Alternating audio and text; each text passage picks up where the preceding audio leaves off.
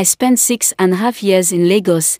It was my dream to come to Lagos, but now, part of me wants to escape, another part of me wants to remain in Lagos. I am totally confused. I came from a poor home, somewhere in the eastern part of Nigeria. My parents are farmers and traders. We are comfortable in our own little way. I have this beautiful cousin named Ngozi. She lives in Lagos, but most times she spends Christmas in our house, and she is a banker, so she said. Ngozi is so beautiful that she attracts the attention of my area guys, but I still wonder why she is still single.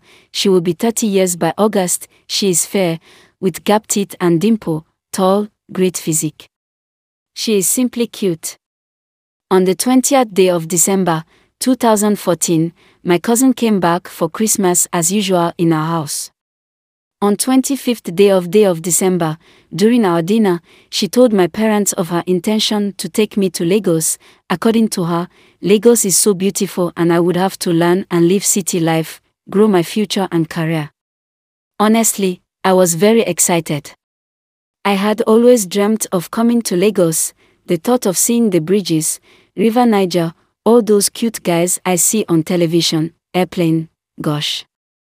I would see them live and be cute like my cousin. Because it was too soon, I reminded them that I was no longer a child and gave them thousands of reasons why I must travel with my cousin. Of course, I did not tell them my honest intention, which is to meet my crush, get married to my crush and live happily ever after.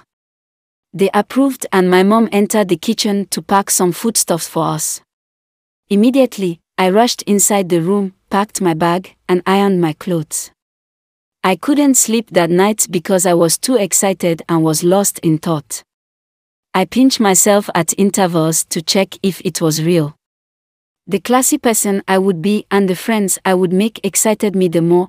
Oh, and my crush too. Finally, I would meet him and tell him how I started crushing on him the moment my eyes saw his handsome face on the television.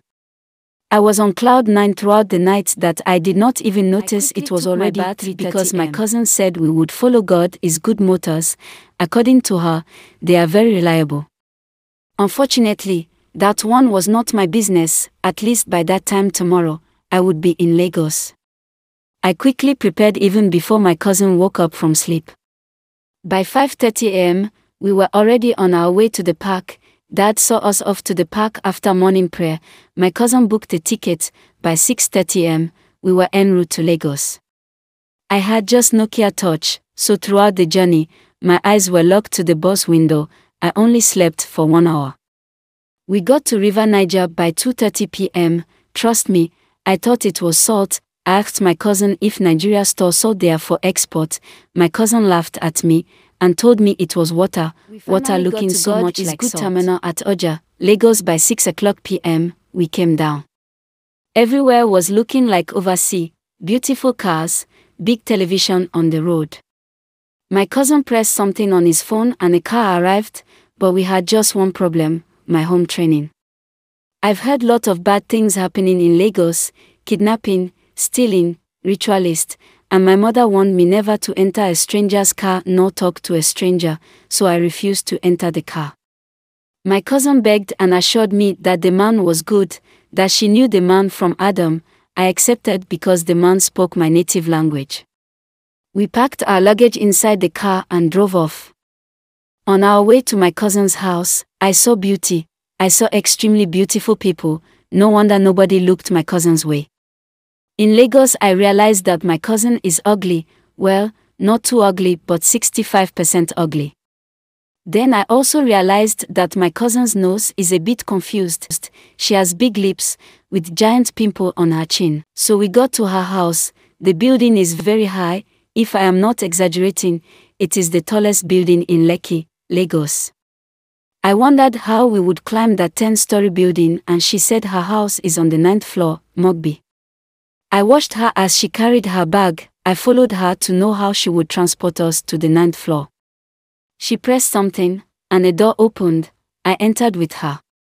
Inside that place, I met one cute and rich-looking guy, a couple, and two ladies. My cousin greeted them. I greeted them too. In my mind, I was earnestly waiting for the magic. My cousin pressed nine and immediately I felt a vibration. I couldn't hold myself. I was screaming, "Oh God. God. Is this how I would go?" My cousin was already looking embarrassed. She tried to close my mouth, but I was screaming. Everyone laughed until we got to the ninth floor. My cousin stepped out and I followed her. I was already looking exhausted. The cute guy and the couple came out while the other two ladies went up. She walked straight to her flat. When she opened it, I stood still with mouth agape for two minutes. Do you know why? My cousin is a scammer. Anytime she comes to my house for Christmas, she would act as if the whole world is against her survival. She would act as if she doesn't have anything. She would help us get firewood from the farm, cook with firewood. In fact, my mother always give her money because she always tell my mother pathetic stories of how the bank she work with don't pay her, how she feed from hand to mouth, how she sell recharge card as a side business to feed herself. My mother would praise her and they would use her as an epitome of good child with good upbringing during our morning prayers. My mother would pray for her, encourage her and even give her some money to support her recharge card business.